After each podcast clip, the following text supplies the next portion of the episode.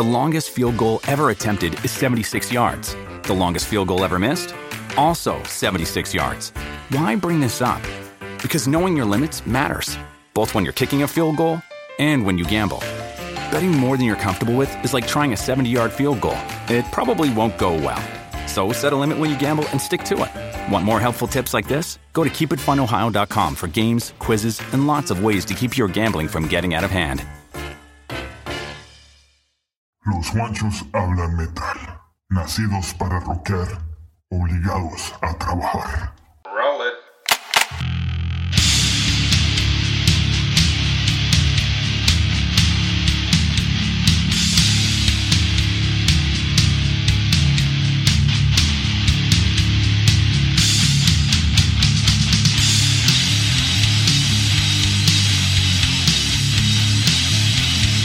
Desde las entrañas del mundo del rock y el metal, dos rockeros aficionados de cuna, primos hermanos de sangre, separados en la distancia, pero sobre todo amantes de la buena música, se unen para hablar carreta y junto a ustedes pasar un muy buen rato rockero. Acá comienza, los guanchos hablan metal.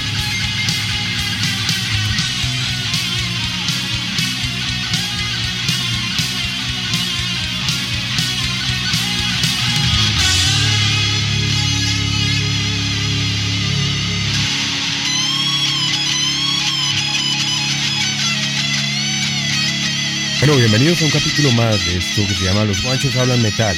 Hablar de lo que más nos gusta ahí con mi primo hermano Juan David Puerto, el cual saludos de Bogotá, allá en Washington, D.C. Juancho, ¿cómo va todo?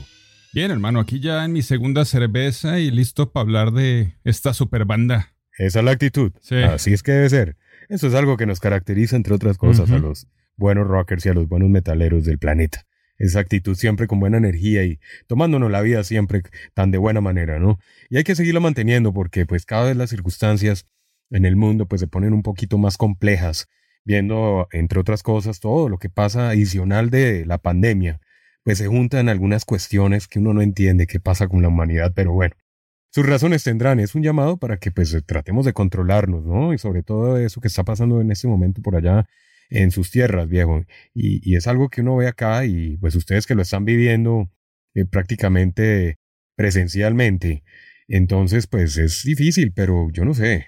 Es algo que tenemos que tener un control y yo pienso, eh, no sé, es un concepto, que esto de la pandemia está generando mucha crisis emocional también, está generando en la gente un poco de, de ansiedad, como se puede decir, y eso yo creo que está llevando a que la gente busque cualquier cosa eh, adicional para poder salir y explotar de pronto, ¿no? Eh, yo sé que pasan cosas en la vida y la gente es humana, comete errores, pero, pero yo creo que tenemos que, y esto es un llamado también, pues para que todos mantengamos la calma en estos momentos, y es donde más tenemos que tener como esa tranquilidad y esa, ese autocontrol, porque pues vendrán también cosas sumadas a esto que, que pueden ser mayor, eh, un problema grande, y pues si no nos sabemos controlar, pues esto va a ser una vida muy terrible. Entonces, pues un llamado ahí desde los guanchos hablo en metal a que todos estemos más bien en calma y que aprovechemos estos espacios más bien para desahogarnos hablando carreta. Eso es la mejor actitud. Y es la mejor terapia, para mí es la mejor, eh, hablar siempre del rock, hablar de esas buenas canciones, de esos buenos artistas, de esas buenas bandas, que en los diferentes géneros y subgéneros del metal y el rock, pues nos han llenado tantos años de buena música. Y para eso, pues hoy tenemos un super capítulo que nos gustaría, entre otras cosas, que ustedes también hagan parte de él, haciéndonos llegar sus comentarios, sus eh, cinco canciones de las la- favoritas de esta gran agrupación que ya en contados minutos pues vamos a decirles de quién se trata y pues que hagan parte de esta charla. La idea es que charlemos todos y hagamos un buen debate, un, un buen foro, como dice Juan David, y la pasemos bien. Es un ratico donde nos salimos de tanta cosa externa, de tanta realidad y pues nos metemos acá a hablar de cosas eh, de verdad interesantes, porque pues hablar del rock siempre será algo muy interesante. Entonces, Sí. un saludo. ¿Cómo van las cosas por allá? No, pues bien, como le dije, hermano, aquí la gente ya está cansada de escuchar, de seguir las noticias de todos estos eventos, entonces, que es mejor no meternos en ese tema porque lo que queremos es distraer, hermano, a la gente del día y eh, del día de día y pues, eh, qué mejor que hacerlo hablando del rock, hermano, y pasándola bien. Entonces, pues, hablemos de rock, hermano, ¿qué le parece? Bueno, hoy eh, con una banda que, mm, uy, tiene mucho tema, la verdad es que es una banda, a mí me encanta y es de las bandas que amo de, de esa parte noventera. Sí, yo De también. esas buenas cosas que nos dejó esa década, que nos dejó cosas muy interesantes también, al igual que las ochenteras. ¿no? Sí. Pero eh, es una banda que yo creo que tiene mucho de qué hablar. Eh, hablar de los Stone Temple Pilots, que es la banda de hoy, pues es hablar de casi una historia, de, no solamente de la banda, sino de sus integrantes y también del movimiento del grunge. Sí. Porque es que fueron íconos, fueron parte fundamental, o son, bueno, son, pero digamos que en su momento, pues eran parte primordial y fueron fundamentales y además muy influyentes para otras bandas hasta el día de hoy, ¿no? Entonces, pues hablar de Scott Weiland y hablar de Stone Temple Pilots, eh, inclusive eh, de los hermanos Dilio, pues es hablar de todas unas leyendas, ¿no? Sí. Y entonces, pues empezar, empezar hoy con cinco temas, los cinco favoritos de Juan David de la agrupación Stone Pilots y los cinco míos. Y obviamente queremos que ustedes nos hagan llegar los cinco de ustedes para tenerlos ahí en nuestra base de datos y saber cuáles son sus opiniones acerca de esta buena banda. Antes que nada, Juan David, eh, doy un paréntesis y es que los, el grunge tuvo mucho, eh, mucho pelión, por decirlo así. Sí. Y tuvo sí. mucho detractor, tuvo mucha, mucha gente que, que lo tomó como el, el fin de la buena música del hard rock y del hour y de todo esto que venía en los 80 y le- al principio les costó mucho. Hoy en día creo que muchos de esos que odiaban el, el- los años 90 en sus inicios y a estas bandas como Stone Temple Pilots, hoy en día las valoran mucho y pienso que la gente ha cambiado la mentalidad, pero en su momento les tocó bastante duro. Contrario a lo que dice la gente que es que les tocó duro a los de a los del movimiento hard rock y glam metal y todo eso que venían en decadencia ya a principios de los Sí. 90, pues a los noventeros tampoco les tocó fácil, empezaron Sí. eh, también un camino, estaban iniciando en una cuestión. Lo que pasa es que esa década, yo no sé si usted está de acuerdo conmigo, esa década tuvo, estuvo marcada con, con una renovación individual también de los diferentes sellos disqueros y de los diferentes promotores de la música. O sea, ellos como que venían hartos, lo que yo pienso, venían aburrísimos de hacer lo que ya estaban haciendo con las demás bandas y querían algo diferente y les cayó esto de perlas. ¿no? Obviamente Kurt Cobain, Nirvana, pues fueron la base de todo, pero eh, de esa gran revolución quedaron bandas muy buenas como esta, Stone Temple Pilots. Y hoy, pues Scott Weiland, recordando, gran cantante, gran vocalista, gran, gran músico, porque Uno adicional mejores, a, a la voz tenía otras cosas muy interesantes también, como un excelente frontman. Eso era algo que, Sí. que tenía el señor Scott Weiland y que seguramente hizo que los Stone Temple Pilots fueran lo que fueron. Y pues que fueran lo que son actualmente, porque pues si no hubiera sido por él, pues tal vez esta banda no hubiera sido tan relevante. Porque eh, si usted se pone a recordar, y ya para empezar el tema, fueron muchísimas las bandas que salieron a la par de Stone Temple Pilots. Obviamente estuvo Pearl Sí. Jam, pero también habían otras como Candlebox, eh, Ugly Kid Joe, eh, Mm. Life, Bueno. bueno, una cantidad de bandas de ese mismo movimiento que de pronto se quedaron por ahí un poquito escondidas y no fueron tan sobresalientes en la escena al día de hoy como lo han sido los Stone Temple Pilots, que también están ahí por ahí lanzando un buen disco del cual ahorita vamos a hablar. Entonces, sin más ni más, pues empezamos a hablar de lo que nos gusta, el rock and roll, el heavy metal y esta vez de los Stone Temple Pilots. Sí, sí. Bueno. Entonces, usted me imagino que tiene mucho para decir. Sí, yo tengo mis palabras aquí, tengo un monólogo para decir. Un monólogo que creo o quiero que le haga justicia, porque esta es una banda que ha sobrevivido bastante crítica negativa, hermano.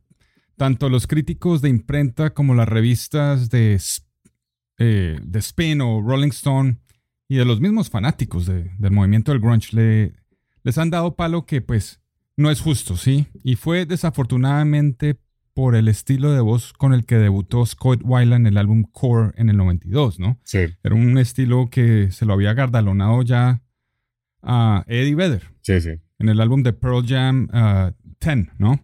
Entonces eh, me hago yo una pregunta, ¿no? Me pregunto yo, Sí. ¿se copió Scott Weiland del estilo de Eddie Vedder o era su estilo vocal natural? Y pues, ahora que me pongo a pensar, es un toque difícil de descifrar porque esta pregunta viene a que los álbumes salieron casi al mismo tiempo, ¿no? Eh, Ten salió Sí. en el 91 y Core en el 92, hermano. Sí. Entonces, ¿Cómo se sabe ahí que Scott Weiland se copió de Eddie Vedder cuando estaban saliendo las bandas al mismo tiempo? ¿No? El caso es que Robert DeLeo, el bajista de Stone Temple Pilots, ante la crítica de Weiland, sí dijo que de pronto Weiland en el álbum debut de Stone Temple Pilots todavía no había definido su estilo como frontman y como vocalista. Sí. Y que lo fue encontrando a medida que iba evolucionando la música con la banda, ¿cierto?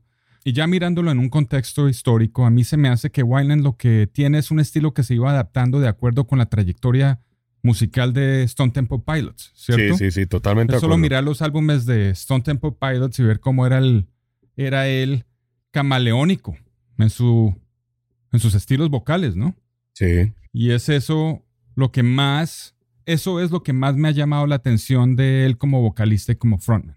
Sí. Los hermanos de Leo componían música de todo tipo de estilos, desde estilo céltico, como la canción de Pretty Penny, hasta una canción súper pesada y llena de grunge como No Way Out, o, ¿no? Wyland se le medía todo, hermano, y se adaptaba a todos esos estilos y encajaban bien, ¿no? Es por eso que no entiendo el por qué los críticos le dieron tanto palo a Stone Temple Pilots como banda, hermano, porque se han burlado de los de Leo como copietas, pues, de Led Zeppelin, ¿no? Queriendo ser un John Paul Jones y, y Jimmy Page. A mí se me hace una injusticia esa denominación. Para mí esta es una banda que aunque la han llamado poco original en los medios del rock, para mí es una de las más originales en la historia del rock, hermano. Muy poco valorada. Sí. Y pues eh, la verdad, para mí, nadie, absolutamente nadie suena como Stone Temple Pilots, hermano. Es una banda, sí, es una banda que funciona todos Es los cierto. estilos muy bien. Y muy pocas lo hacen, ¿no? Desde la canción más pesada de ellos, como Down, ¿sí? Que trata de los temas de adicción, hasta las canciones de amor más poéticas, hermano, y hermosas. Eh, pero pues todas musicalmente bien compuestas, con múltiples capas musicales y texturas y detalles en las guitarras de Dean DeLeo, la batería de Kretz Sí. y sobre todo los bajos de Robert DeLeo, que para mí es uno de los bajistas más creativos. Y aquí quiero enfatizar la palabra creativo, ¿no? No, no virtuoso, ¿sí? Porque él como bajista es excelente y sabe cómo complementar los riffs de guitarra de su hermano Dean, ¿sí? Con su, con su bajo y que está influenciado desde el jazz hasta la música de Motown, hermano. Entonces, es por eso que yo considero a los uh, Stone Temple Pilots como una de las bandas más completas en la historia del rock, hermano. Es solo, Sí. es solo ver a Robert DeLeo cómo habla de las influencias musicales que tiene como banda, hermano. Ahí, viendo sus videos de este man explicar sus influencias eh, musicales, ahí fue cuando me di cuenta y empecé, y empecé a entender lo creativos que, que ellos eran como unidad, ¿no? Entonces, pues, ese es mi monólogo. Y pues en cuanto a este conteo, este es un conteo de canciones que nos gustan personalmente, no los hits. Ajá. Y aunque no esté incluyendo yo canciones como Sour Girl o Interstate Love Song, no quiere decir que estén trilladas para mí. Todavía me gustan y las escucho seguido. Sí, sí. Menos Plush. Esa canción sí me sabe mierda. Bueno, eh, ese, es un, ese es un tema que ahorita tenemos que hablar qué pasa con Plush, porque no es el único que le pasa eso. Eh, Hay que eh, analizar ese tema porque la mayoría de gente la odia ya. sí, yo ya la con gente ellos. Sí. no quiere saber de esa canción ni siquiera Sí. por error, pero, pero hay que entender que fue tal vez sí. el trampolín a la fama de los Stone Pilots. Eso no se le puede quitar a la canción. Y es una canción muy, muy chévere, es una canción, pero bueno, eso lo hablamos ahorita. Hablando de lo que usted decía, o complementándole mejor eh, eh, su apreciación acerca de lo que es el Stone Temple Pilots en la escena de la música, y sobre todo Hmm. los hermanos de Leo y, y obviamente Scott Weiland. Sí, Eh, él tiene una sombra, y lo que usted dice es cierto, él tenía una sombra y era Eddie Vedder. sí. Es que Eddie Vedder empezó un poco antes a darse a conocer, obviamente cuando hizo incluso parte de Temple of the Dog y toda esa cuestión, ¿no? sí. Con Chris Cornell y, bueno, esa historia ahí un poco corta, pero le sirvió a Eddie Vedder antes de ir a, a hacer Pearl Jam. Pero eh, que esa historia también es bien simpática. En algún momento tendremos a los Pearl Jam también aquí en estas charlas, porque también es una banda muy relevante y muy importante dentro de la escena, ¿no? Del grunge. Pero ese es otro cuento. Eddie Vedder es otra cuestión aparte. Pero lo que sí es que al señor Scott Weiland sí le tocó esa sombra. Sí le tocó, sin duda le tocó la sombra de Eddie Sí. Y, entre otras cosas, era una cuestión que era una rivalidad, o no sé, yo, lo, yo me acuerdo que en esa época era, era algo así como esa, esas dos bandas que lideraban los charts y las vainas en, en cuestiones de, de grunge, ¿no? Aparte de Nirvana, obviamente pero se daban durísimo y, y era un álbum y si Pearl Jam tenía uno, entonces Stone Temple Pilots tenía que ser, sacar uno doblemente mejor y eso ayudó a que fueran muy buenos álbums. No sé, a mi concepto, eh, lo que le pasó a Pearl Jam es que sacaron unos discos muy grunge, ¿no? En sus inicios, los dos primeros álbums, inclusive el tercero, Vitalogy, Sí. también fue muy, muy buen estilo, pero después fueron cambiando mucho el estilo. Ah. Algo que usted habla de los Stone Temple Pilots es que cada álbum fue diferente. O sea, si empezamos y, y si empezamos a recorrer la historia, empezando por, este listado, pero si empezamos a hablar de la historia de los Stone, pues yo creo que hay que mencionar sin duda el álbum Core. Es que es un álbum muy bien trabajado, a pesar de Ajá. que la gente lo criticó por la voz Sí. y la copia y la we- bueno, todas las cuestiones ahí que, que le dieron Sí. palo. Pero si usted escucha principio a fin, ese álbum está muy bien jalado porque tiene canciones muy, muy variadas, ¿no? Pasar de un, eh, no sé, de un, inclusive de un plush a un creep, a semejante canción tan densa y tan suave y tan melodiosa, pues era lo que hacía que este álbum Core eh, en su principio fuera tan, Es tan fascinante, ¿no? Eso yo me acuerdo que yo salí, yo no me acuerdo Sí. si fue con usted que fuimos a comprarlo, pero yo salí directo a comprar, yo tenía que tener ese, porque a mí Plush fue una de las canciones que me mató en sus inicios, ¿no? Y obviamente después vino Creepy. sí, yo me acuerdo dónde lo compramos. En aquella época donde uno, fue si habían en- dos canciones del disco, valía la pena comprarlo. Sí. Valía la pena pagar la plática y dejar de comer dos semanas de onces. Entonces tocaba ir a comprarlo. Y fui y lo compré. Y, y yo me acuerdo que lo escuchábamos y le dábamos palo en su cuarto allá encerrados escuchando buenas dosis de rock. Y este fue un álbum que me acuerdo mucho que le dimos muy duro también. Le, lo escuchábamos, lo analizábamos en aquella corta edad, pero lo analizábamos y nos gustaba mucho. Crackerman, bueno, todas estas canciones buenas, ¿no? Pero ese álbum, después saltaron al otro y hubo un cambio bastante drástico, pero vamos a empezar con las canciones para ir hablando un poco sobre lo que fue la diferenciación entre cada álbum y cada estilo, que como usted dice, es eso sí se encargaron total los hermanos, ¿no? Los hermanos de Leo. Eso, Scott Weiland ponía la parte Sí. vocal y su Sí, señor. estilo y su facha y su eh, excentricidad y sus cosas, ¿no? Pero la música sí hay que abonársela 100% a los dos hermanos y fundadores de la agrupación. Eso no hay nada que hacer ahí. Hasta el día de hoy, porque hablando Sí. del último álbum, pues también tiene otra, un trasfondo, aunque tiene una particularidad que ahorita la vamos a hablar. ¿Cuál es su número 5? A ver, que nos tiene ahí pensativos Ujú. de que no son las tradicionales. Entonces, ¿cuál es su número 5? Bueno, eh, esta sí es una tradicional y se puede categorizar como uno de sus grandes éxitos. Y es una de mis favoritas. Viene del álbum Tiny Music, del ter- el tercero de ellos. Y esta es la super canción llamada Trippin' on a Hole in a Paper Heart. song.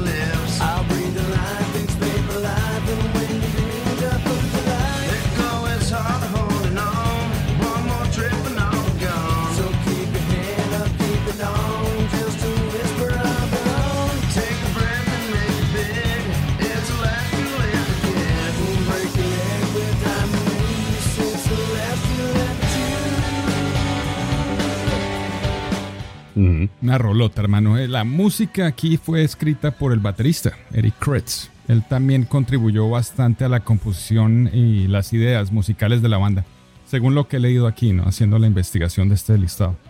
Obviamente, las letras escritas por Wyland. Esta es una canción de rock alternativo, ¿no? Muy bacana, muy chévere. Aquí las letras principalmente me llaman mucho la atención porque dijo Wyland en una entrevista hace mucho tiempo, que estas letras eran ambiguas y misteriosas, ¿no? Y pues aludían a una experiencia de una sobredosis de LSD, de ácido. ¿no? Y pues sí se reflejan las líneas, ¿no? De las letras. No estoy muerto, pero no estoy a la venta, etcétera, ¿no? Trippin, la palabra trippin en inglés quiere decir tropezarse, pero en el léxico gringo americano también hace referencia a estar drogado en un viaje, ¿no? Usted, Juancho, sabe cómo es la cosa cuando usted se metía dos, tres papelitos de ácido y se los bajaba con media de aguardiente en la época. Cualquiera dirá que es cierto. Imagínense, no estaría aquí hablando en este momento con ustedes si hubiera sido así. el, aguardiente, el aguardientico sí, el aguardientico, pero. Sí, claro, sí, No, nosotros muy sanos, nosotros muy sanos. bueno. El hecho es que Eric Kretz, volviendo al tema aquí, compuso la música, hermano. Esta es una canción muy dinámica y el solo de guitarra de Dean DiLeo es excelente y es clave en esta canción. Es uno de mis favoritos de toda la vida, la verdad. Tiene ese estilo sucio que me gusta a mí, hermano, de Jimmy Page, de Johnny Thunders. Pero tiene una parte en este solito que es súper técnica, que hace que la guitarra suene como una computadora, hermano, como, como en clave de Morse. ¿Sí? ¿Sí? Es bien bizarro, hermano, pero una belleza. Escuchémoslo aquí y para que la gente sepa de qué estoy hablando.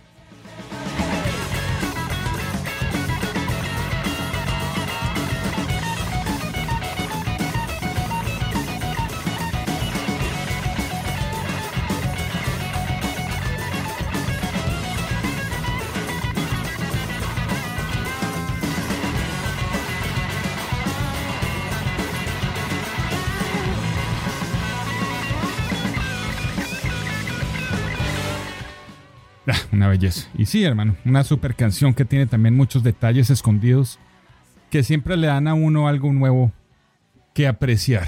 Eso es lo bueno de Stone Temple Pilots. Bueno, y esa es número mi 5. Es un muy buen tema. Obviamente, hay que aclarar que sacar un listado de buenas canciones de Stone Temple Pilots a reducirlo a 5 es muy difícil. Sí, fue difícil. Eh, a mí me costó mucho trabajo. Eh, de hecho, pues sí, se quedan ahí varias por fuera. Porque se pelean el número uno, por ejemplo, o el dos. Yo, yo siempre eh, trato de, pues mi, mi, lista no la saco tanto entre mis cinco favoritas o, que tengan un orden de cuál, de las cinco a la uno, ¿no? En preferencia, sino las cinco mejores para mí, sin ningún, porque me cuesta. me cuesta mucho poner la no primera. tomar decisiones. Y la quinta. o sea, para mí todas son igual de buenas y me las soy yo todas. Entonces, entonces, no. Eh, oiga, me hizo acordar ahorita, hablando de lo de la guardiancita. Eso fue hace mucho tiempo. Y me da, no, siempre nos daban unos guayabos, cosa berraca. Pero no lo aguantábamos por, gracias a, al buen, a esas buenas farras rockeras que nos, eh, nos metíamos en aquella época, pero hasta ahí, ¿no? Que no van a pensar que... era por fregar, era por fregar, eh, tranquilos. Pero el aguardiente, sí, sí, el aguardiente, pues como buen colombiano, eh, pues ahí sí como decía la canción aquella, eh, a mí sírvame un aguardiente, ¿no? De ese buen... De caña, sí. Sí, sí, sí. Entonces, sí, se pasaba bueno. Eh, bueno, mi número 5 es que, bueno, aquí voy a hacer una aclaración. Mi número 5 ni siquiera tiene que ver en orden cronológico. Okay. Y vuelvo y digo que no es que sean mi, mi tenga que ver la 5 con la 1, ni mucho menos. Yo rescato mucho em, el, el, álbum Purple. Es que, bueno, ese, de ese álbum Ajá para mí todas son buenas igual que el core, ¿no? Yo me, me gocé mucho, mucho, mucho de esa canción. De hecho, uno de los álbums o de los, o de los, digámoslo, de las canciones eh, que más me, más logro disfrutar yo es cuando cojo y empiezo ahí en mis listados de, de los diferentes portales de música que tengo por ahí para escuchar música. Y eh, por lo general pongo un artista y pongo los, ¿no? Los, las canciones en orden aleatorio, en orden de desorden, ¿no? Entonces, eh, pues lo que hago ahí es eh, pues tratar de, disfrutarlas todas sin ningún sentido de orden. Pero es una canción que, para mí es un, emblema de, no solamente de Stone Pilot, sino del grunge y de este buen género. Y es Interstate Love Song.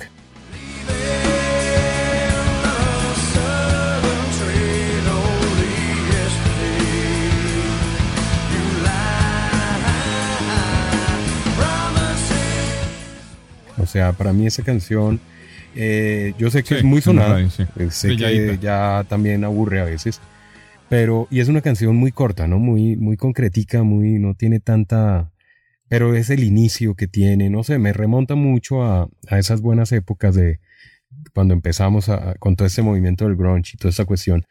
Y eh, pues hoy en día también me gusta escucharla de vez en cuando y, por eso está dentro de, los, de las cinco primeras. Sí.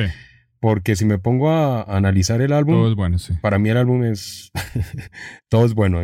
los tres primeros todos son, son excelentes. O sea, me cuesta, es que me cuesta, y eso que esa quinta sacó a otra, pero bueno, de esa, de esa, pues, ¿qué tengo que decir? De, es una canción que al día de hoy, pues, la gente igual la ponen, la escuchan, la gente, ¿no? Y pues para la época que fue em, en 1994 cuando lo lanzaron, pues era un estilo de canciones que no se veían o no se escuchaban habitualmente, ¿no? O sea, no era una canción con esos estilos de guitarra que era muy normal. La voz de Scott Weiland era muy, muy chévere, tenía ahí pues por ahí metido sus sonidos como medio country y bueno, tenía unas, unos elementos bacanos, o sea, me, me parece que estaba muy bien armadita eh, eh, y pues obviamente eh, fue sin duda parte de los listados de VH1 en aquella década, quedó en el puesto 58 dentro de las 100 mejores. Entonces imagínese, pues, fue una canción que todavía quedó inmortalizada y que hizo que los Stone Temple Pilots, que venían del core, de sus éxitos de Plush y de Creep y todo eso, con esa canción totalmente despegaran eh, en una forma desmedida. Esta canción hizo que aún más se, se identificaran como una de las mejores bandas del momento. Y entre otras cosas, esa canción le batalló mucho a las canciones que estaban sacando los Pearl Jam en ese momento también.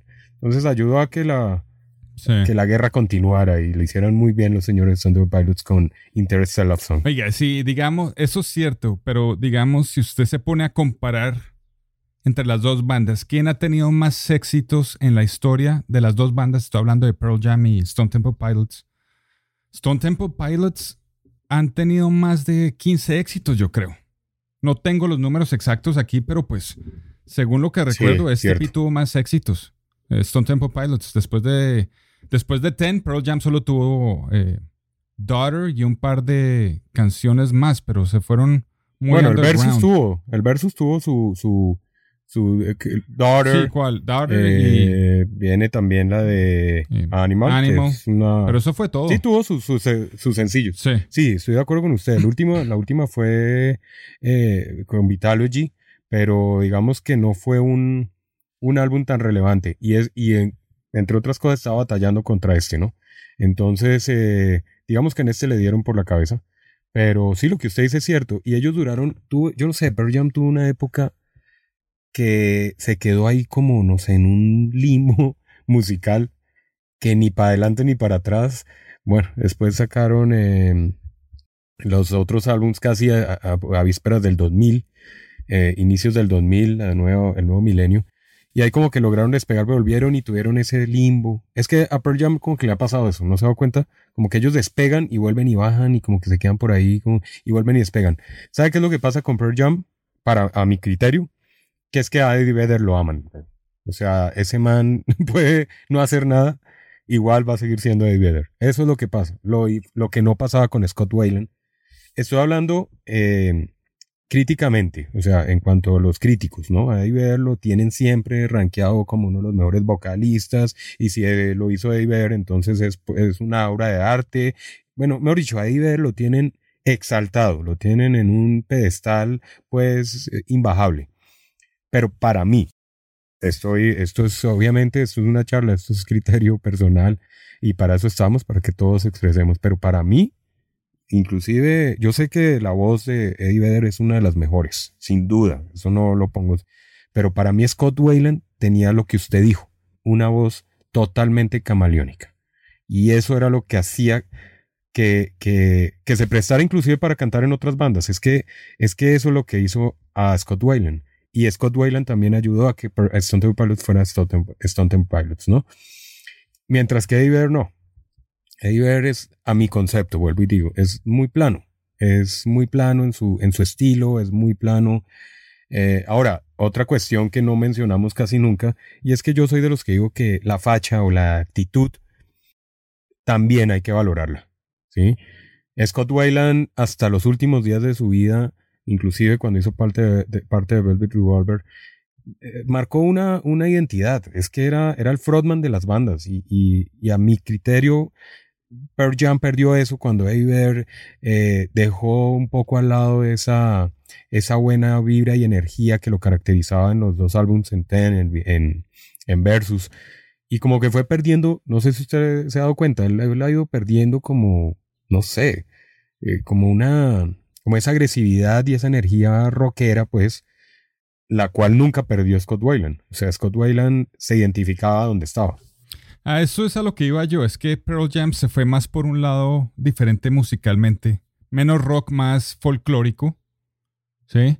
Las influencias de Pearl Jam eran más estilo folk que Neil Young, Crosby, Stills Nash y, y otros por el estilo, ¿no? Entonces se fueron por ese lado, pero STP sí se quedó con él, o sea, se fue el lado, se fue Sí, por sí, el sí. lado de, de estrellas, de rock, ¿no? Por el rock and roll. Y son una banda de rock and roll, tiene más éxitos y son más consistentes eh, musicalmente, ¿no?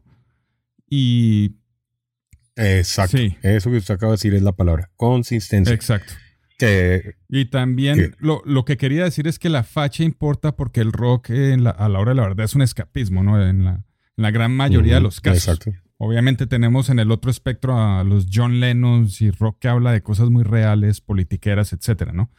A mí, por mi lado, siempre me interesó el Sí. escapismo y el rock, el rockstar como tal, porque en esa época nuestra, aunque ellos eran jóvenes de 20 años, Sí, sí. eran dioses para nosotros, hermano, inalcanzables, sin edad casi, ¿no? Exacto. Y, y cuando llegó Nirvana con su estilo de música, Kurt Cobain, por allá de las afueras de Seattle, todo harapiento y oliendo a, a mugre, Sí, a sí, tocar sí. sus canciones personales, eso fue lo que llamó la atención de mucha gente que no se identificaba con el rockstar, ¿no?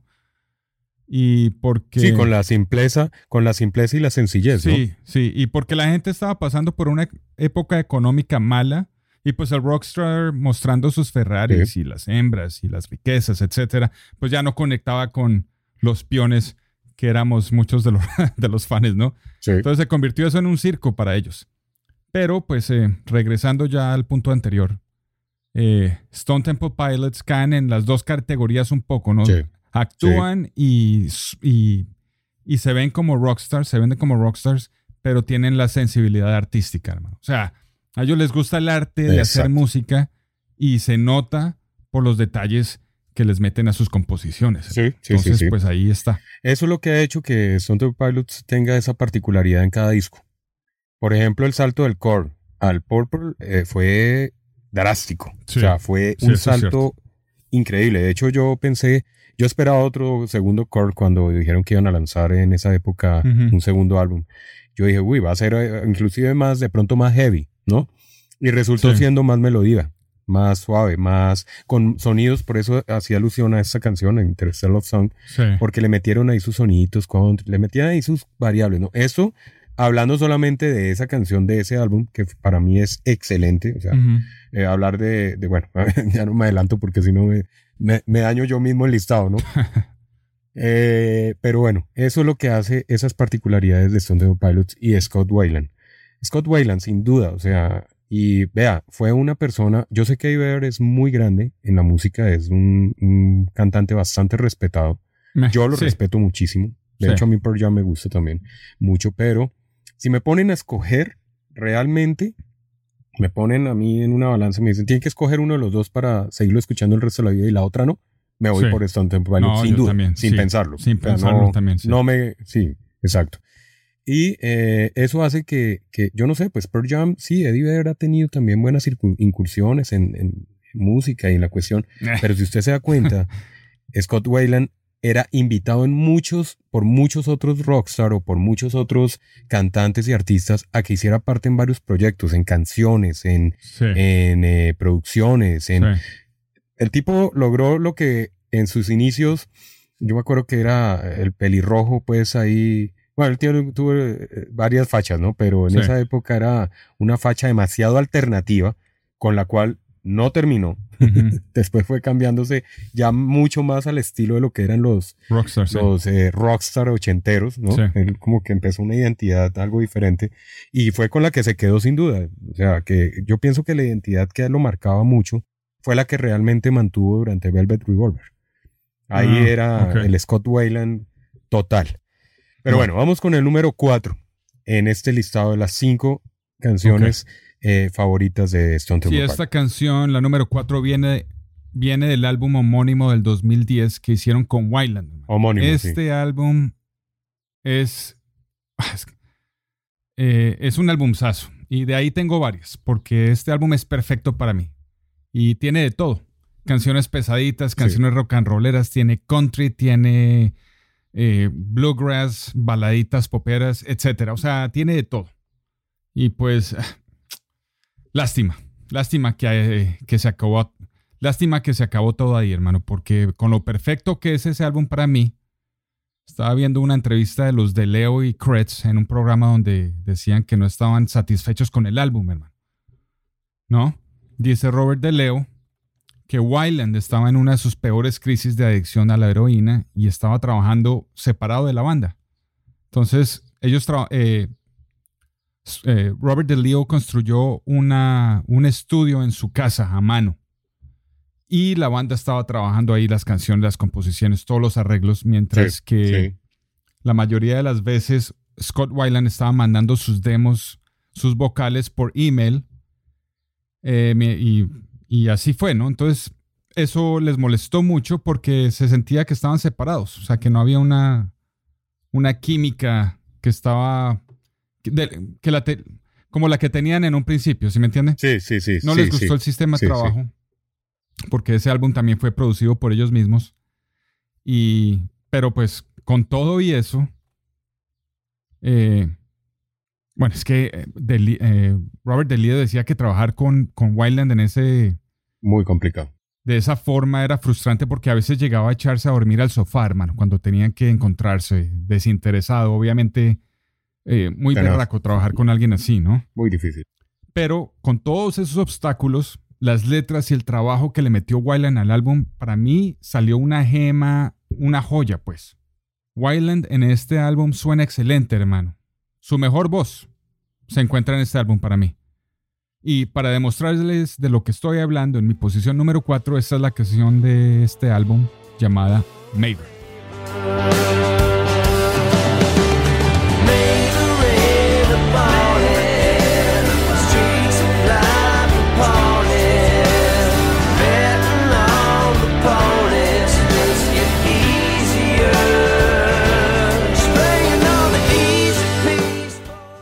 Baladita muy, muy chévere que trata de fusionar bastantes estilos Armónica, romanticona, como decimos nosotros. sí, exacto, exacto. sí, sí, sí, sí. Si usted escucha el sonido de la batería y en el bajo, eh, en el fondo tiene una distorsión así que hace que suene inmenso, hermano. Pero ya por encima, ya por encima tiene unas melodías muy sutiles y acogedoras, hermano. Una belleza de canción. Sí, sí, y con las letras de Wyland muchísimo mejor, hermano. Son letras al estilo Fallen Angel de Poison, de una jovencita que se va a vivir a Los Ángeles buscando pues el sueño americano, pues. Pero con una narración de Wayland que es increíble. Él tiene unas narraciones excelentes, sabe contar las historias. Y pues la canción así, en, como dije, tiene pianos, bajos, guitarras acústicas, de todo tiene ahí que hace que sea una canción muy especial, a la que escucho como si se fuera a desaparecer, pues. Una, una belleza, me encanta. Y ese álbum, entre otras cosas, eh, también tiene muy marcada la parte como de country rock, así como muy... Oye, ellos, ellos, yo no sé, ellos tenían muy marcada esa parte, sobre todo, en el, obviamente en el corno, pero en los demás sí. Pero siempre trataban como de meterle eso. Y ahí en ese álbum sí, igualmente también hacen alusión a que sus influencias también eran muy marcadas por Bob Dylan, ¿no?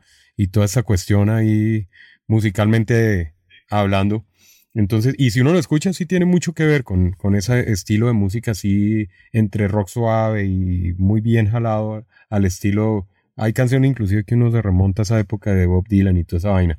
Fue muy bien recibido ese álbum que usted está hablando. O sea, eso fue un álbum que críticamente le fue muy bien, a pesar de que a ellos no les gustaba. Y yo soy de los que pienso que hay, eh, antes de escuchar una canción o, o de criticar o a favor o en contra de una, un álbum, o una banda, nos tenemos que eh, siempre eh, como ir a la historia y más que a la historia, al entorno cuando fue grabada la canción o fue grabado el álbum, ¿no? Lo que usted dice es básico. Y es que hay que rescatar que este álbum fue grabado bajo condiciones muy complicadas con Scott Weiland. Demasiado complicadas. Entonces, mucho más mérito tiene un álbum así. Y que no fue grabado pues en un estudio, los que tradicionalmente estaban ellos acostumbrados, ¿no? Entonces todo esto hace que el álbum tenga un mérito bastante grande, o sea, que no sea cualquier Una obra de arte, sí. Y exacto, e, e, exacto, así es tal cual lo que usted dice. Entonces, eh, pues vale la pena disfrutarlo porque sí, lo que usted dice, tiene muy buenas canciones, muy, ca- canciones muy sutiles a su vez, muy rockeras, pero es que Stone Temple Pilots tenía esa característica. Él le cambiaba a usted una canción bien rockera, a lo, lo metía Sí. de un momento a otro una melodía, pero usted no dejaba de escucharlo, ¿no? O sea, no es una, una banda que aburre, no Para es una nada. banda que, que lo cansa a Claro, usted en un sí, solo sí, disco. lo usted se puede siempre. escuchar todo el disco y no se aburrir. Que hay muchas bandas que sí lo aburren a uno. Escucha usted tres y como que ya dice, uy, bueno, voy a cambiarme de artista. Yo puedo escuchar Stone Temple, exacto, horas, yo sí. puedo escuchar Stone Pilots horas y no me aburre esa banda. Entonces, súper bien. Igualmente. Bueno, hoy para, para mi cuatro es la cuestión, ¿no? Sí, Bueno, cuatro. Yo, me- yo sigo en el Purple todavía. Y es que ese álbum, bueno, es difícil, pero eh, hay una canción, obviamente, eh, eh, no fue, digamos, fue sencillo, pero no fue dentro de las grandes eh, canciones que hicieron que este álbum llegara al top donde llegó, que fue eh, los primeros lugares. Y es Big, Big Empty.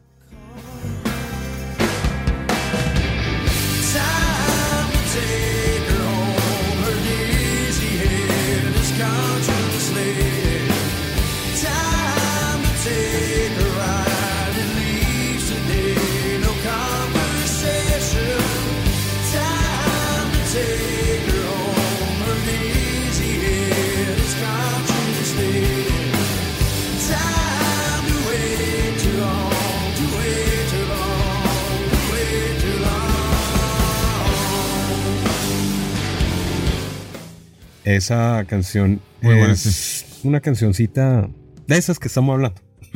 Esas canciones Sí. que como que, ah, qué Que rico. sí, sí. Yo me, a veces me la pongo ahí con mis audífonos y digo, oiga. Y es donde yo digo, estos tipos definitivamente eran unos cracks para crear canciones. Porque es que, Ajá. o sea, si uno, uno más o menos eh, indaga en la música y trata de sacar música, ¿no? Y cuestiones. Y uno se pone a mirar la elaboración de estas canciones y uno dice, ¿cómo, qué tenían en la cabeza para sacar esas melodías sido- que sacaban? O sea, no, Sí, le queda a uno difícil entender cómo era que se creaban esas canciones. que son complejas. Porque sí. no era la canción. El core tuvo una particularidad y es que el core, las guitarras y toda la cuestión de elaboración musical eran muy estilo heavy, ¿no? Ajá. Entonces, distorsión y eh, arpegios muy tradicionales un poco. Pero este álbum tiene esa particularidad que le metían unos elementos raros. O sea, no sé, las canciones tenían como unos cambios y unos matices por ahí que uno dice, pero ¿cómo se le ocurrió a ese tipo meter la guitarra de esa forma? Sí, exacto. y ahí el bajo con ese arreglito ahí. Sí. Entonces esa canción de verdad es una canción que tiene todas esas particularidades. De hecho todo el álbum tiene mucha particularidad, pero esa, eh, en mi opinión, es mi cuarta por ese senci- por esa sen- eh, sencilla razón, por esos matices musicales que tiene tan, tan bien elaborados. Sí. Sí, una canción que tiene jazz, el bajo es muy bacano, tiene todo. Yo le decía a usted cuando compré el bajo por primera vez que me Sí. costaba mucho trabajo Sí. sacar los bajos de Robert De Leo a oído, Sí, ¿no? sí, sí, sí. Porque son líneas de bajo que no se repiten. Todas tienen detalles pequeños y a veces tienen muchísimas notas que son difíciles de seguir. No muchos arreglitos, ¿no? Entonces, eh, y lo mismo hace eh, Dean DeLeo con la guitarra. O sea, muchos arreglos, muchos acordes así raros de jazz y todo eso y acompañan muy bien. Eh, muy creativos, hermano, como bajista y como guitarrista y pues Demasiado. son muy sí. estudiados Demasiado. de música a la hora de la verdad. Sí, sí, sí, sin duda. Sin duda una banda que, que tiene eh, esa caracterización musical, que era lo que estamos hablando ahorita comparándola pues con otras bandas de ese mismo movimiento, ¿no? Y eh, obviamente eh, pues pasar del core, otra vez hablando de este álbum, eh, pues es pasar de una energía absurda, totalmente llena de sonidos fuertes y enérgicos, ¿no? Y obviamente sacando a Creep y la versión acústica de Plush. Pero pasa uno después al Purple donde también le meten unas mezclas de blues, lo que usted dice, o sea, tiene unos sonidos muy chéveres. Pero eh, tal vez los últimos álbums están siendo un poco olvidados. Yo pienso que a Stone Temple Pilots le pasó lo que les pasó en los 90 a las bandas de los 80, le pasó a los Stone Pilots en los 2000 para acá. ¿no? Obviamente nosotros que, que seguimos la banda y que somos fans de la banda y nos gusta la banda, pues estamos muy pendientes de lo que hacen los Stone Temple Pilots. Pero usted le pregunta al común denominador de la gente, ¿sí? De qué ha pasado con los Stone Temple Pilots después de que salió oficialmente Scott Weiland y ahí se quedaron.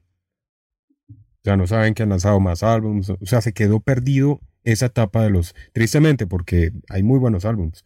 De hecho, el último es excelente. Es otra vaina totalmente diferente a lo que estamos habitualmente escuchando. Pero son, eh, eh, son álbumes que vale la Sí. pena rescatar. Muchísimo. Y ya les digo por qué uno de esos álbumes, porque viene una de mis favoritas. Entonces, eh, vamos con su tercer puesto. Esta viene del mismo álbum. Esta viene del mismo álbum homónimo del 2010. Mm. Una canción jarroquera que se llama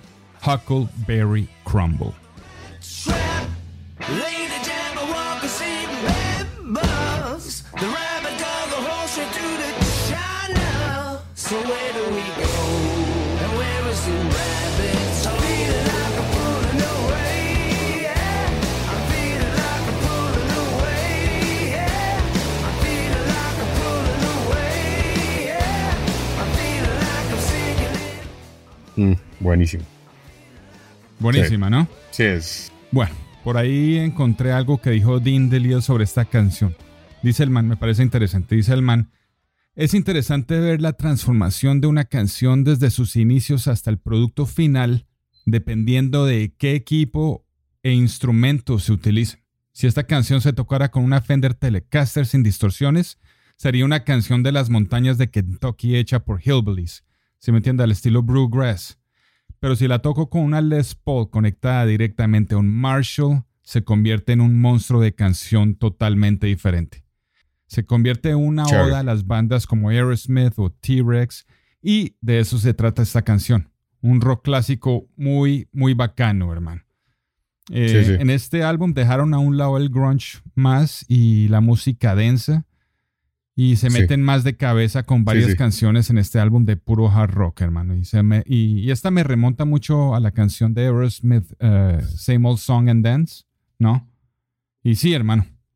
Una de mis favoritas, muy bacana. Las armonías de los coros, una chimba, el efecto de guitarra ese que suena, suena uno de esos instrumentos, creo que le llaman el arpa judía. ¿Sí sabe de qué estoy hablando? Sí, Bueno, ese sonido en la guitarra es en los sol- eh, está en los solos y suena así, eh, como una arpa judía. Se me hace una chimba, una super canción. Bueno, ahí está.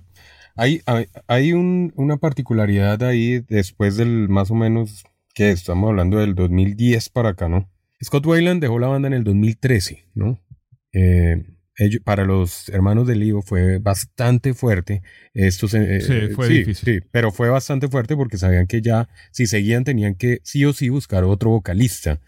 Y pues obviamente ellos sabían que, que era difícil. O sea, era difícil encontrar un, un vocal que, que le diera la altura, no solamente en la voz, porque es que ahí tenemos que también analizar Sí, en la presencia. que la voz de una banda es vital para Sí. la, el estilo de la música de la banda, ¿no? O sea, eh, usted puede poner, eh, no sé, yo no me imagino a Aerosmith sin Steven Tyler, no sé, con Sí, un, Sí, sí. con un eh, Eddie Vedder cantando en lugar de Steven Tyler, ¿sí me hago entender? Sí. Algo así, o sea, es un ejemplo algo fuerte, pero, pero sí, es, es la verdad. eh, la identidad musical a veces la da la voz, ¿no? Y pues estos chicos venían de trabajar tantos años con, con el señor Wayland y, bueno, hasta que definitivamente ya dijeron, no, por más que queramos seguir, este man no lo aguantamos. El man sale y a los dos años fallece, ¿no?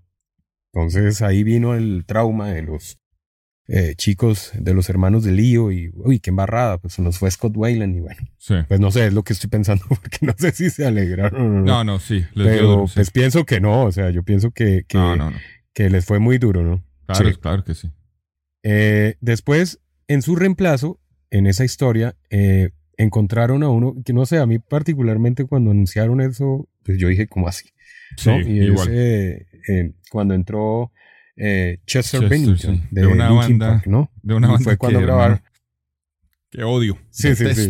A Linkin. Park. Sí, sí. Por eso, es que a eso voy. O sea, a eso iba. O sea, cuando anunciaron eso, yo como que dije, ¿cómo así, güey? O sea, algo así como lo que estábamos hablando de, de Eddie Vedder si reemplazar a Steven Tyler, una vaina así. Por eso iba a esa lucha. Sí, bueno, Cuando dijeron eso, yo dije, no, no puede ser. No, no me imaginaba igual. Sí. cómo podía ser el sonido de Stone Temple Pilots con, con un vocalista al estilo de, de, de Linkin Park, ¿no? Así me sentí, sí. Pero Igual. algo que tenía, eh, independiente de la música de Linkin Park, es que Chester sí era un muy buen vocal también, ¿no? O sea, el Mm. tipo eh, tenía su estilo y pues tenía su voz, ¿no? Sí, sí, sí. Bueno, el hombre entró ahí, grabaron el, el High Rise y, ¿no? Este álbum tan controversial por eso mismo. Eh, pero lo que más es lo que más eh, tiene como dato particular este álbum es que Chester sí ayudó a componer canciones dentro de los Stone Temple Pilots. Cosa que Sí, en los sí. anteriores, pues ya Scott Weiland había reducido mucho su participación, ¿no? Ah, Entonces, cuando llega ese hombre y después empieza uno a mirar que muchas de las canciones las ayuda, o sea, los hermanos de Lío permitieron que Chester, eh, ahí hubo como una apertura mental de los hermanos de Lío, porque ellos como que manejaban la batuta en la banda, ¿no? Ellos decían las canciones son 100% sello de Lío y Pero pues, si quieren ver una colaboración se les deja, pero bueno, sí. hasta cierto punto. Pero llega este álbum y ahí como que abren la mente y dicen, pues dejemos que los vocalistas ayuden, ¿no? Pero Y eh, siempre incluso en el último álbum pasó exactamente lo mismo con el nuevo vocalista, ¿no? Entonces, bueno, ahí el hombre eh, llega a la, a la banda, ¿no? sí, y muere a los dos años. Increíble. O sea, se retira la banda y fallece a los dos Tenaz. años. Esa es una vaina como... o sea, yo creo que el nuevo vocalista está pensando No. en retirarse. güey. Yo no me retiraría ni bueno, güey. No, pero sí le digo, bueno, bueno, es que no es odio, la verdad. Odio tengo a, tengo poco a las bandas. No le gusta, güey. A los únicos Sí. que Sí, no le gusta. sí, No sí. le entra, güey. A los no únicos entra. que Ya. sí odio son a Kid Rock y a Blink 182 y todo lo relacionado con ese post-punk pop-punk, lo que sea. Esa vaina sí la odio con el alma, hermano. Pero este álbum, este álbum de Chester sí me gustó, se me hace muy bacán. Sí, no es un álbum grande, ¿no? No es, No, es eh, EP, solamente son EP. cinco temas, Sí, pero, pero bien jaladitos. O sea, a mí me parece que quedaron bien. a mí me sí, gusta. quedaron bien. A Hubo una muy, un- o sea, lo que yo pienso es que hubo un buen feeling ahí entre el señor Chester y, y los hermanos de Lío, Ajá, ¿no? Y obviamente con Eric Kress también. sí. Hubo una buena fusión. Yo esperaba que eso fuera un fiasco. O sea, se lo digo de verdad. Yo dije, esto va a ser, Yo va a también. ser la muerte de Stone Temple Pilots. Ya. O sea, hasta sí, aquí yo llegó. también. Y no, vea que, que resultó, resultó bien. En mi tercero de esa canción, bueno, eh, me gustan, me gustan. Pero hay una canción que escucho harto y es eh, eh, Cry Cry. Bueno, Uf, es, es sí. porque, no sé. Sí, no sé qué tiene, me gusta.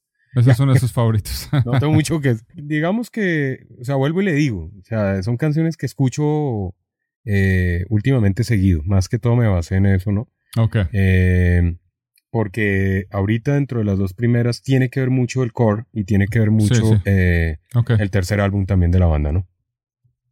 Esta, no, estoy haciéndole alusión a este álbum, estoy rescatando pues esa canción de Cray Cray.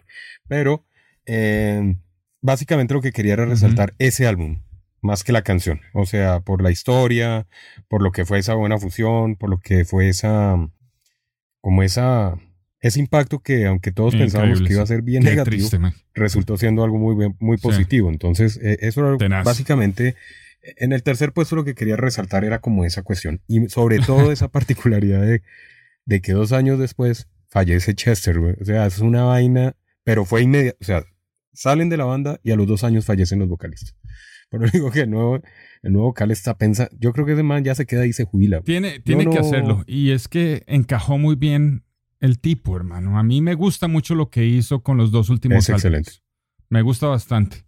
Yo los vi el año pasado en, en Baltimore, sí le conté. Los vi en no. Baltimore con mi esposa y tocaron bastantes canciones de core. Y el man le hace buen tributo a Wyland, hermano. Respeta las canciones. Sí, sí, sí. Creo que más bien se está convirtiendo en Wyland Sí, un poco, sí. ¿no? Como una metamorfosis ahí. Sí, exacto. Pero sí me di cuenta en cuanto a la presencia en la tarima que le falta. Está un poco tenso y le falta el swagger de Wyland. Está, como dicen aquí, llenando unos zapatos muy grandes, hermano. Sí. Entonces, pues le, man- le- le- le falta manejar el público, pero la voz es excelente. La voz. Cuando la voz, sí. escuché, este- bueno, ahora le digo que cuando me di cuenta que el hombre encaja muy bien con, con la banda, cuando lo escuché por primera vez, ahorita le digo, pero continúe. Yo cuando, cuando escuché el primer álbum con él, eh, eh, con Jeff Good, eh, que entre otras cosas, para que es una persona que no es muy conocida en el medio. Y entiendo lo, lo que usted está diciendo es cierto, y es que cualquiera, pues, llegar a reemplazar a una leyenda vocal como era Scott Weiland, e inclusive después a Chester, y pues llegar uno de participar en un X Factor, ¿no? Y que lo llamen para ser eh, vocalista de una banda tan emblemática como los Stone Temple Pilots, pues no es fácil. O sea, No, no es fácil. a- le avalo totalmente lo que está haciendo igual que usted, porque Sí, claro, hay que no es fácil. mucho o sea, crédito. yo estaría totalmente reventado el susto. O sea, que- la responsabilidad que el tipo tiene Sí. o que tenía, porque bueno, digamos que ya con dos álbumes encima ya es oficialmente parte de los vocales de las Ah, no, alineaciones sí, de Stone ya Pilots. la- Pero en su inicio, yo hubiera estado totalmente, totalmente eh, asustado. Eso es una, y otra cosa particular, el tipo es un muy buen compositor. Tanto que los hermanos de Sí. Lío le han dejado componer canciones en Stone Temple Pilots. O sea, sí, entonces, ese fue, ese fue uno de mis mayores temores. ¿Tendrá, tendrá la misma imaginación y poesía y el carisma para escribir letras como Wineland? sí lo tiene. Sí lo tiene, sí lo tiene, sí me di cuenta. Pero pues yo pensaba que los de Leo se encargaban de las letras al principio. O sea, yo no he visto los créditos de las canciones en estos álbumes con él, pero yo pensé que los de Leo se encargaban no, no, de las no. letras. Por eso le decía yo que en el anterior álbum, cuando llegó Chester, ahí como que abrieron la mente. Porque el anterior álbum sí, Sí. todavía estaba basado en las eh, composiciones eh, de los hermanos del Lío en un porcentaje bastante alto. Eh, pero llega Chester y ahí como que abren la mente y dice, bueno, pues venga a ver qué propuestas tiene, venga, nos sentamos y entre todos componemos. Lo, bueno, pero Sí, es que era Chester, ¿no? Chester era otro Pero es que, cuento, que ¿no? llegue Sí, aquel chico exacto. de X Factor, es que, bueno, que saliera de una banda conocida, ¿no? Que venga con una trayectoria y una hoja de vida. Pero es que la hoja de vida empezó en un X Factor prácticamente. Bueno, él tenía y una que banda venga, antes, sí. lo llamamos a ver que le hagan la audición y digan, sí, tiene el estilo, venga a ver para la banda y se quede y le digan, venga a ver qué, qué tal compone usted. Y de hecho, en el, en el último álbum, en Perdida, eh, ahí el tipo tiene mucho que ver. Sí, son O las letras de él. eh, sí. tiene mucha influencia el tipo ahí, eh, la parte compositiva también. Ajá. Entonces, y si analizamos ese álbum, pues a pesar de que es un álbum diferente, ese álbum ha tenido mucha crítica eh, favorable, pero también ha tenido mucha gente como que quedó ahí como que no sabía qué pensar. Porque Sí. estábamos esperando, obviamente, yo sí, a mí me encantó. Yo amé el álbum, ¿no? Sí, yo también. Eh, pero la gente viene acostumbrada, y es lo que yo siempre les digo cuando charlamos en los diferentes capítulos, y es que hay que abrirnos un poco la banda eh, mentalmente con las bandas y con las canciones y con los discos. Porque es que si uno viene y se encierra en que Stone Temple Pilots era un core, o era un purple, o era, ¿no? Era el, eh, eh, pues el, sonido blues agresivo. Y llegan y se, exacto, y llegan y se encuentran con un muy buen álbum que es prácticamente todo acústico, con canciones sí, muy sí. suaves, muy melodiosas. Pues hay gente que dice, no, pero ¿dónde quedaron las canciones groncheras? ¿Dónde quedó el estilo alternativo? ¿Dónde? No, pero... Y, y ¿sabe qué es lo más triste? Que hay gente que ni siquiera lo escucha. Escuchan dos canciones y dicen, ah, no, si el álbum va a ser Sí, así, eso ¿para es una? Eso una injusticia. basura. Pero hay que abrirnos un poco a la, a la banda y hay que analizar la música. Ese es un álbum que para mí Sí. es un álbum fascinante. O sea, muy bien jalado. O sea, la sacaron del estadio ahí los manes de, de Stone Temple Pilots. O Sí. sea, algo diferente, vuelvo, digo, pero es muy bien hecho. Y se ve la influencia, pues, algunas entrevistas que han hecho los hermanos de Lío. Increíble. es que sí. sí tiene mucha influencia de su nuevo vocalista. O sea, de Jeff Gott. Sí tiene mucha influencia. O sea, al lo dejaron entrar ahí, bueno, venga Sí, a a ver mí su propuesta y le pararon bolas y dijeron, Muy bueno, bueno. pues hagamos esto. Y hagámoslo, hagámoslo como usted dice, a ver. Pero yo entiendo que los hermanos de Lío pues llevan una trayectoria musical muy berraca. Si los hermanos no les hubiera parecido, créame que no lo hubieran dejado. ¿Sí me entiende? Sí. Y pegó, pegó, es un álbum. Sí, pegó bien, encajó bien. Y esta es una de las pocas veces que me da felicidad, hermano. Genuina, pues, que esta banda de los de Leo pudieran haber encontrado un reemplazo que los dejara seguir adelante, hermano. Porque estos manes son tan creativos, viejo. Hacen música tan interesante que verlos morir porque perdieron dos cantantes es muy berraco, hermano. Hubiera sido Sí, muy triste. una pérdida total. Ellos tienen mucha música para compartir eh, en un futuro, hermano. Y este man fue caído del cielo, pues, en mi opinión, ¿no? A mí me gusta mucho lo que está haciendo. Sí, sí, sí. Siguen, siguen intactos, como decimos Sí, nosotros. sí. Siguen. Y bien. entre otras cosas, se ven intactos también, ¿no? O sea, a pesar de que ya han pasado Casi 30 tantos años, casi Uf, 30, sí. pues, Ajá. o sea, uno ve a, a los Stone Temple Pilots del core acá y, y, pues obviamente con Mm. el nuevo vocalista que asimila mucho lo que usted Sí. dice a Scott Weiland, Sí, físicamente se también, parece ¿no? bastante. Con el, que el cabello mono y toda esa vaina Ajá. en aquella época noventera y sus Sí. movimientos y toda esa vaina, pues uno como que dice, pucha, quedaron congelados. Además que ver Bueno. a los hermanos de Lío Esos tipos duermen en una nevera, yo creo. Porque se ven iguales Sí, casi, como casi. estaban en hace, hace 25 o 30 años. Entonces, pues sí, Me tenemos alegro, ojalá sí. banda Yo lo para sigo. rato. Ojalá sea así y... Bueno, Sí, sí, sí. Bueno, número dos, Juan David. para mi número dos me voy a... me devuelvo ese álbum otra vez. Viene ese álbum uno...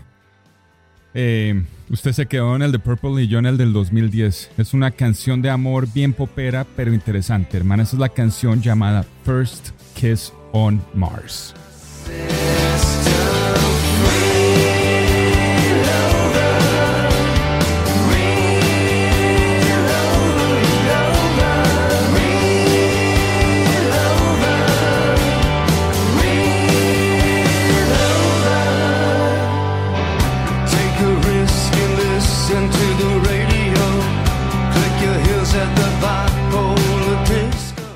First Kiss on Mars, esta fue compuesta en su totalidad por Robert DeLeo y pues él tenía una idea de la canción como si fuera a ser una canción de country, según lo que leí. Y luego llegó Wildland y le metió la mano, decidió llamarla Primer Beso en Marte, First Kiss on Mars, y pues esto no tiene nada que ver con country, ¿no? Le cambió el estilo sí. la canción sí. definitivamente y se convirtió más bien en una oda a David Bowie, casi, casi imitando el estilo vocal, ¿no? Sí, sí. Eh, aquí Sí. la voz de Wildland de verdad le hace una, una oda a Bowie, hermano, una voz más grave y acentuada. Y las letras también hacen referencia a, a canciones de David Bowie, Space Oddity, Spiders from Mars, ¿no? Algo interesante en este álbum es que Wildland empezó a cambiar su tonalidad de voz en sus álbumes como solista. No sé si los haya escuchado. No. Ah, ese, fue la, ese no fue un álbum que el más... Bueno, lo que pasa es que ese álbum tuvo ahí su cosa. Sí, ese es, fue un álbum que el hombre sacó antes... Ese fue el que sacó antes de, es muy, muy bueno. de ingresar a, a Velvet Revolver. ¿Sí fue así? Sí, Ah, sí. Entonces sí. sí. Sí, antes Pensé de que Velvet después ya había sacado un, un, un álbum. Después de... Creo que sí tiene un álbum después de Stone de Temple Stone. Pilots. Me toca revisar, espera a ver, porque él estaba en gira o como Bueno. solista. Ok, Él tiene- entonces el otro sí. Que no, no, tiene no sé si fue un álbum como tal. No sé. Creo Ahí que sí tiene un álbum después de Stone Temple Pilots. Me toca revisar porque él estaba en gira ah, cuando murió. Tiene ¿no? un grupo, sí, sí, sí. Tenía un grupo nuevo. murió en, eh, eh, obviamente en la gira, pero, pero no sé si, es que pe- pensé que era que había sacado sí o sí un álbum con esa banda y ese era el que yo no, quedé como perdido. Pero no, el anterior sí. Por sí. lo menos dos álbumes como solista tiene antes de su muerte. O sea, antes de volver a Stone Temple Pilots. Sí. Muy, muy buenos. Uno fue el de 12 Bar Blues del 98 y el otro fue en el 2008. Creo De- que se de- llama. Sí. Happy, Happy in Galoshes. Es uno de esos álbumes que. En esos álbumes fue que empezó a experimentar con su estilo. Pues estos álbumes también prestan mu- de muchas otras influencias musicales. Entonces ahí como que empezó a moldear su estilo en otra dirección, pues. Y él siempre se refirió a David Bowie como su mayor influencia. Es uno de sus favori- eh, artistas favoritos. Y, y, pues ellos siempre tocaban. Con Stone Temple Pilots también le hacían mucha, muchas odas a David Bowie. Por ahí unas versiones de la canción Changes y, y otras por ahí muy bacanas, unas versiones muy bacanas. Y pues eh, sí, esta es la canción First Kiss on Mars. Unas letras, una belleza, la musicalidad, el bajo, todo. Eso es una chimba, una de mis favoritas. Es, buen- es buena canción, sí. Es, es que por eso le digo, es muy difícil. es muy difícil esta, esta, este listado solamente de cinco. Es que es es súper complicado. Bueno, eh, yo me voy para el número dos al tercer álbum, al que usted... che- Ok. Y es una canción que, bueno, no sé. También tiene muy buenas canciones, ¿no? Pero Sí, bastante. eh, la de... Bueno, es que ahí hay dos, es que no sé cuál de las dos decir. Es que las dos son, son muy chéveres en este álbum. Pero bueno, vamos a elegir una de las dos. Bueno, una es. Lady Picture Show, ¿no? Mm, Una rolota, una excelente. Y sí. Y la otra es, eh, es la de Big Bang Baby.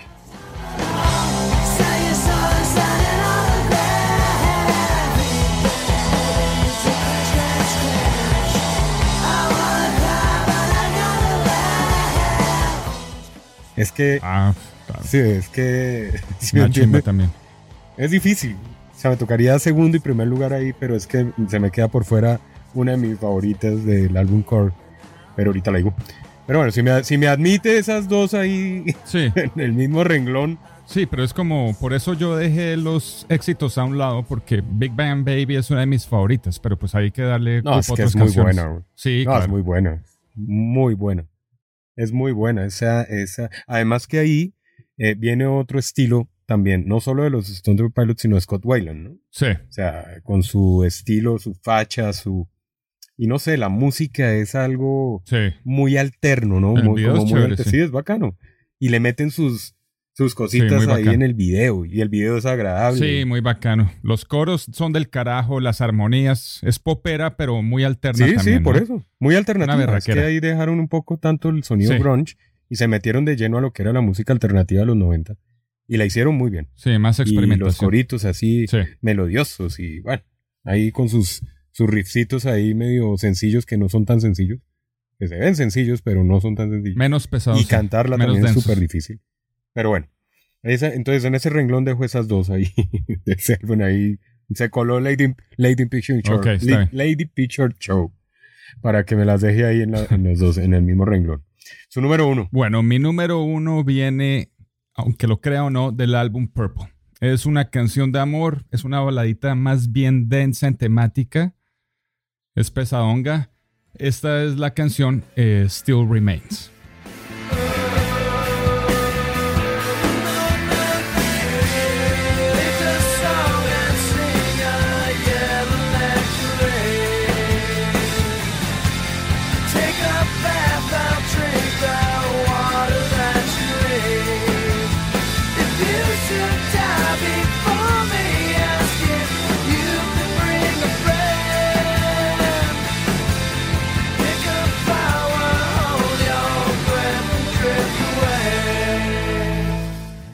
Es una canción que la había olvidado, la verdad. De esas que se dejan pasar con el tiempo, ¿no? Pero la volví a descubrir cuando vi a Jeff Good tocar esta canción por primera vez en vivo con Stone Temple Pilots, hermano. Fue el primer show con ellos Sí. y el volver a escucharla en vivo como, como que me volvió a llamar la atención y ahora es una de esas que le doy palo como nunca, hermano. Se convirtió en mi favorita Sí. de ellas. Esta es una, una de las muy pocas que me hacen sentir vainas por dentro, ¿no? Poesía, Sí, poesía absoluta en las letras, hermano. Es una canción romántica sobre estar tan abstraído en una persona que, que uno quiere estar con ellos, con ellas en la muerte, pues, ¿no? Sí, sí. Esta canción, Scott Weiland se la dedicó a su mujer, a, a- a Janina Castañeda, eh, que luego se convirtió en la esposa, ¿no? Y pues también le dedicó muchas a ella, ¿no? A lo largo de su carrera. Creo que Sour Girl está dedicada a ella también. Sí. Eh, las letras, las letras de esta canción. Hay una línea de esas que, que dice: If you should die before me, ask if you, eh, if you can bring a friend.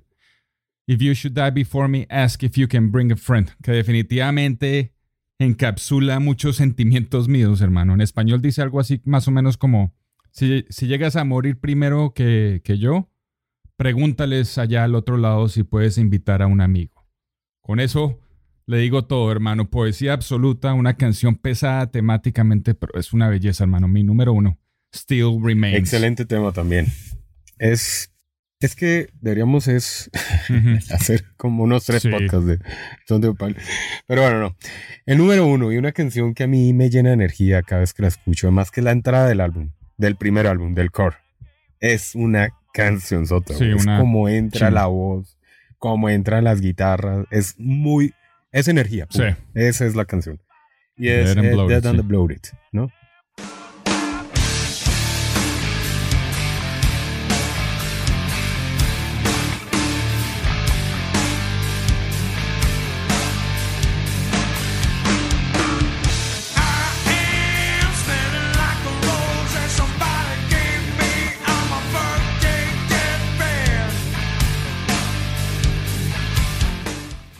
Canción sasa. temazo. O sea, es. Yo me la hago. Es de las canciones, de hecho, que escucho seguido en mis diferentes listas, ¿no? Porque la tengo en varias listas. Tengo una Ajá. de rock clásico, ahí la tengo metida. Tengo la de grunge, ahí la tengo metida. Y en todas está. O sea, la tengo ahí metida en todas las listas, pero me encanta. Y cada vez que la escucho me, me suena, ¿no? Algo interesante de, de este álbum, del core, es que fue, la, fue grabado, fue, sí, en solo cinco semanas. O sea, eso fue un álbum flash. Ujú. No fue un álbum que le dedicaran pues mucho tiempo. Y según lo que aparece por ahí es que fue grabado gracias a una impro- improvisación del bajista, ¿no? Eh, tocando un tema, uno de los temas. Y dijeron, pues venga, pues hagámosle ahí, llamemos a Scott Weiland, nos encerramos y hacemos algo ahí eh, bien curioso. Y de curioso fue que salió un excelente álbum, que entre otras cosas está catalogado dentro de los mejores álbums de la historia del rockman. O sea, el core de Temple Pilots está en listas eh, Billboard y toda esa cuestión. Pero lo más curioso es que eh, está también en- eh, como, o sea, siempre hay un, como un lanzamiento, ¿no? Y dentro de esos lanzamientos y esos otros listados están en el puesto número 10, eh, cerquita, muy cerquita al, al, el Unplugged de Eric Clapton, imagínese. O sea, Ah, sí. ¿sí? Eh, según la revista Guitar World, ¿Qué va? imagínese, en el puesto número 10 Toca ver como esa uno, de los lista. me- como uno de los mejores álbumes de guitarra del año 92. Entonces imagínese, o sea, darle este estatus a un álbum que se grabó tan rápido, eso es porque tenía buenas canciones. Y si uno lo analiza de principio a fin, es una vaina excelente. Obviamente para usted sacando approach. sí. Pero, pero Sí. es un álbum bueno, es un álbum bueno. Y, y pues vale la pena escucharlos, pero lo vuelvo y les digo, o sea, lastimosamente Stone Temple Pilots se quedó hasta el 2010, yo creo que la gente le hizo mucho seguimiento. Y del 2010 para acá la gente eh, le perdió la, el rumbo a esta gente que, que realmente han hecho unos discos. Yo creo que Sí. no hay uno que uno diga, bueno, ese álbum, todos son buenos De pues a mi acuerdo. concepto, no Todos sé, son buenos, sí. tiene sus, sus cosas, o sea, incluido el último que, que por ahí estaba un día en un debate con algunos amigos, me decían, no, ¿usted qué opina del nuevo? Pues, qué flojo, Yo, pero ¿por qué flojo? No, eso ahí todo suavecito ahí, todas las canciones, no hay ninguna así como heavy. Yo, pero hermano, es que precisamente ese es el álbum. Es un álbum sea, concepto. Eso es lo que. Exactamente. sí. Eso es lo que usted quiere decir. Lo mismo que hizo Pearl Jam, porque ahorita volvió la guerra, ¿no? ¿Lo hicieron La guerra en el buen sentido. No, ellos sacaron un, un álbum nuevo. eh, Pearl Jam también está por ahí con un álbum nuevo. No, digo la guerra es porque me acuerdo mucho que en el noventas eh, era Pearl Jam y Stone Temple Pilots. Sacaba uno Stone Temple Pilots y Pearl Jam. O sea, había una cierta, no rivalidad, sino si el uno hacía, el otro también. Era básicamente. Y Sí. ahorita casualmente volvió a pasar. ¿Sí? Hubo un lanzamiento de- del álbum Perdida de Stone Temple Pilots y Pearl Jam está con su lanzamiento también de un disco que para mi criterio pues es muy experimental, muy bueno también. Mm, Tiene sus cosas eh, bastante eh, bien metidas ahí, pero son dos álbumes que tienen esa No, particularidad que tanto Nada Stone. Pilots trató de, Pero bueno. de hacerlo conceptual y lo mismo hizo Pearl Jam. Entonces no sé si es que se llaman por teléfono y dicen, usted va a sacar un conceptual, yo también, güey. Pero casualmente eh, con- eh, tienen esa relación en, lo- en el último álbum cada banda.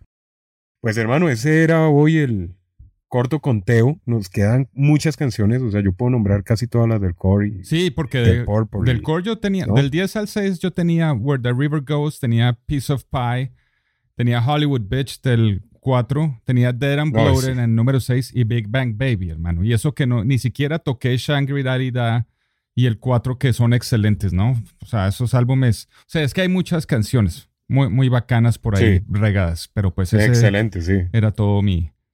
No, es que es difícil. conteo. Sí, es difícil. Sí, todos esos o sea, nos pasa como... Sí, nos Sí, pasa como el listado de Kiss, que dijimos 10, pero nos quedaron 30 por fuera. Entonces es muy complicado. A mí también me gusta Exacto. el 2018, el álbum del 2018 me gusta Meadow, eh, Roll Me Under. Sí, eh, Meadows, eh, sí. Bueno, es que ese álbum también es otro álbumazo. Eh, eh, se me queda por ahí por fuera. Muchos. Eh, no, es, eh, pues, a ver, la de... Sí. Del core puedo nombrar Y varios. del mismo Purple también. Álbum, Silverman, ese álbum me Superman. encanta. ese. Está, por ejemplo, eh, Sex Type Thing, sí. Se- Sex Type Thing. Está Wicked Garden, que es excelente. Wicked Garden es Eh, bacana, sí. Me gusta mucho Creep también, aunque es una canción pues que en un momento sí. la trillaron un poquito, pero la olvidó la gente menos mal. A mí me gusta todavía. tanto. Por eso, Sobre todo la versión del Unplugged. sí, es una muy buena canción, muy bien armada, la voz de Scott Sí. Ahí, súper chévere. Crackerman, Eh, sí. Crackerman también es muy buena. Es que de hecho el core es, sin hablar de carreta, es muy buen álbum. O sea, Sí, claro. todo es bueno. Y tiene unos matices diferenciales en sus canciones. Nah. Incluida Plush. Bueno, O sea, sí, que no no. le gusta. Pero, no, yo entiendo lo de Plush. Ah, bueno, como dije al principio, que Plush tenía una particularidad. ¿Usted sabía que Plush es la canción más detestada de la gente en Stone Temple Pilots? No sé si es lo ¿Sí? que le pasa a usted. Sí, sí. Eso no lo sabía. La gente no le gusta. A ver, yo pienso que no es que no les guste, es que ya. eh, Se cansan de No sé. tocarlas. Es- se cansan de tocar la misma vaina. sí, no, no sé. eh, no Ah, lo digo de ok. la banda, ¿no? No, es la canción más de. La, no la más detestada. Cuando digo la más detestada es la que menos Sí. le gusta a la gente. Es Plush. O sea, y he hecho una encuesta muchas veces en, con amigos. Oiga, ¿cuál es la canción que menos le gusta? Uy, hermano, esa es Plush. Uy, Sí. Plush, qué mamera. Uy, no, pero no ponga Yo soy Plush. uno de esos. Venga, póngase de- pero no va a poner Plush. Sí. O sea, algo así como lo que le pasa a usted, ¿sí me entiende? Sí, eh, lo mismo con los gringos, porque yo me he metido en argumentos acá con amigos míos que se burlan de mí por ser fan de Stone Temple Pilots, hermano, y eso me saca la piedra. Y les doy mis argumentos como lo hice hoy en el programa, eh, pero para callarme siempre mencionan Plush, la canción, y se burlan de la forma Sí, de sí, canto sí. igual sí. de Eddie Vedder, y ahí me callan. ¿Sí me entiende? Pero fue una canción que, que yo creo que eh, tanto ellos como nosotros nos gozamos al principio. Sí, O sea, porque fue la Sí, primera claro. canción que, que realmente lanzó a Temple Pilots. O sea, Plush fue, fue el, el trampolín, como le decía yo al principio. Y yo pienso que lo que está es que aburrió, aburrió mucho. Aburrió mucho y yo creo que dentro de todas las canciones de Stone Temple Pilots, creo que la menos, es un concepto, ¿no? Es personal. La que menos de pronto elaboración tiene es esa. no sé. Bueno, que- pero si se fija usted en los bajos, por lo menos tiene unos bajos bien bacanos, ¿no? Lo que pasa es que Total. y sí tiene sus arreglos. Lo que pasa es que sí tiene lo que es lo que pasa es que es larga, hermano, y Pero a mí no me parece. hartocha. Ah, por lo que la terminan y vuelve, tiene esa, Sí. ese inicio. y vuelve a No, empezar pero hay una, y hay una versión corta.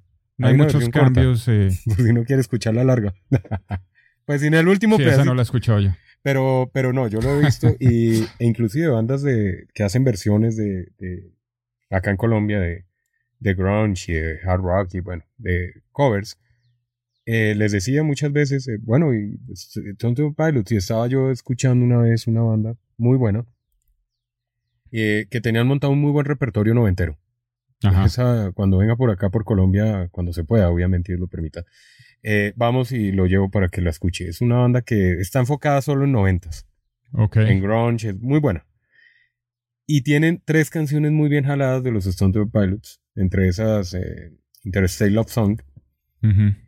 Y Típico. tienen eh, Dead and the Bloater también, montada de excelente montaje. Y yo les decía, oiga, y Plush, casi me pegan. o sea, eso fue como si lo hubiera insultado. Como si lo hubiera dicho mediocres o no sé. como- o sea, me miraron como, viejo, somos una banda de élite Sí, que tocamos cosas bien hechas, no, no pendejadas. Sí, una- eso me quisieron decir. sí. O sea, me sentí tan mal y además que quedó en un silencio el tema cuando venía yo felicitándolos y demás, ¿no? Sí. Eso es una anécdota. Sí, sí. Eso es una anécdota personal. Es una fiesta de quinceañero, hermano. No esté fregando. Yo felicitándolo, además que llevaba como media hora con mi cerveza ahí felicitándolos. Sí. Y, y, eh, que qué que era este tema y cómo le sonó bien este y tal. Y al final la, la rec les digo, oiga, ¿sabe cuál deberían meter? Algo así. Plush. Y eso fue Plush. como si les hubiera, bueno, no sé, pero mal. Como si les mal, hubiera o sea, pateado el perro. Lo recibieron muy mal. Bueno, no, no, igual, se- se- seguimos de, de, de amigos y la cuestión, pero en ese momento, yo no sé, de eso que usted dice, ya, me, Sí. me- trágame tierra porque no sabes si coger la cerveza y voltear o no sé. Unas anécdotas ahí que pasan. Ese era el capítulo de hoy de los Juanchos Hablan Metal. Eh, como siempre, queremos seguir con, con su Sí. presencia virtual allí del otro lado y que no, por favor nos hagan Bueno. llegar sus comentarios, sus opiniones, eh, temas que de pronto les gustaría que habláramos acá eh, entre nosotros y con ustedes allí virtualmente. Y sobre todo que nos hagan llegar su listado de las cinco mejores. Si tienen más, pues no importa. Ahí se los dejamos hasta 10. las 10 mejores, porque sabemos que es difícil. Eh, De las 10 mejores canciones de Stone Temple Sí. Pilots para ustedes. Y listo. Que se sigan cuidando todos, Juan. Cuídese mucho. Yo aquí también cuidándome, cuidando los míos. Y pues que todos nos cuidemos para que esto de verdad pueda pasar rápido y, y podamos salir de esta bien librados todos y poder seguir y continuar este camino. Sí, tranquilos que vamos a seguir hablando de metal. Ahorita estamos hablando mucho hard rock, pero en un día vamos a estar hablando de metal Sí, sí, más sí. seguido. Sí, es cierto. También. De todo lo que es el buen rock and roll y sus diferentes vertientes y géneros, subgéneros y demás. Es que hay tanto para hablar que en una hora es muy difícil.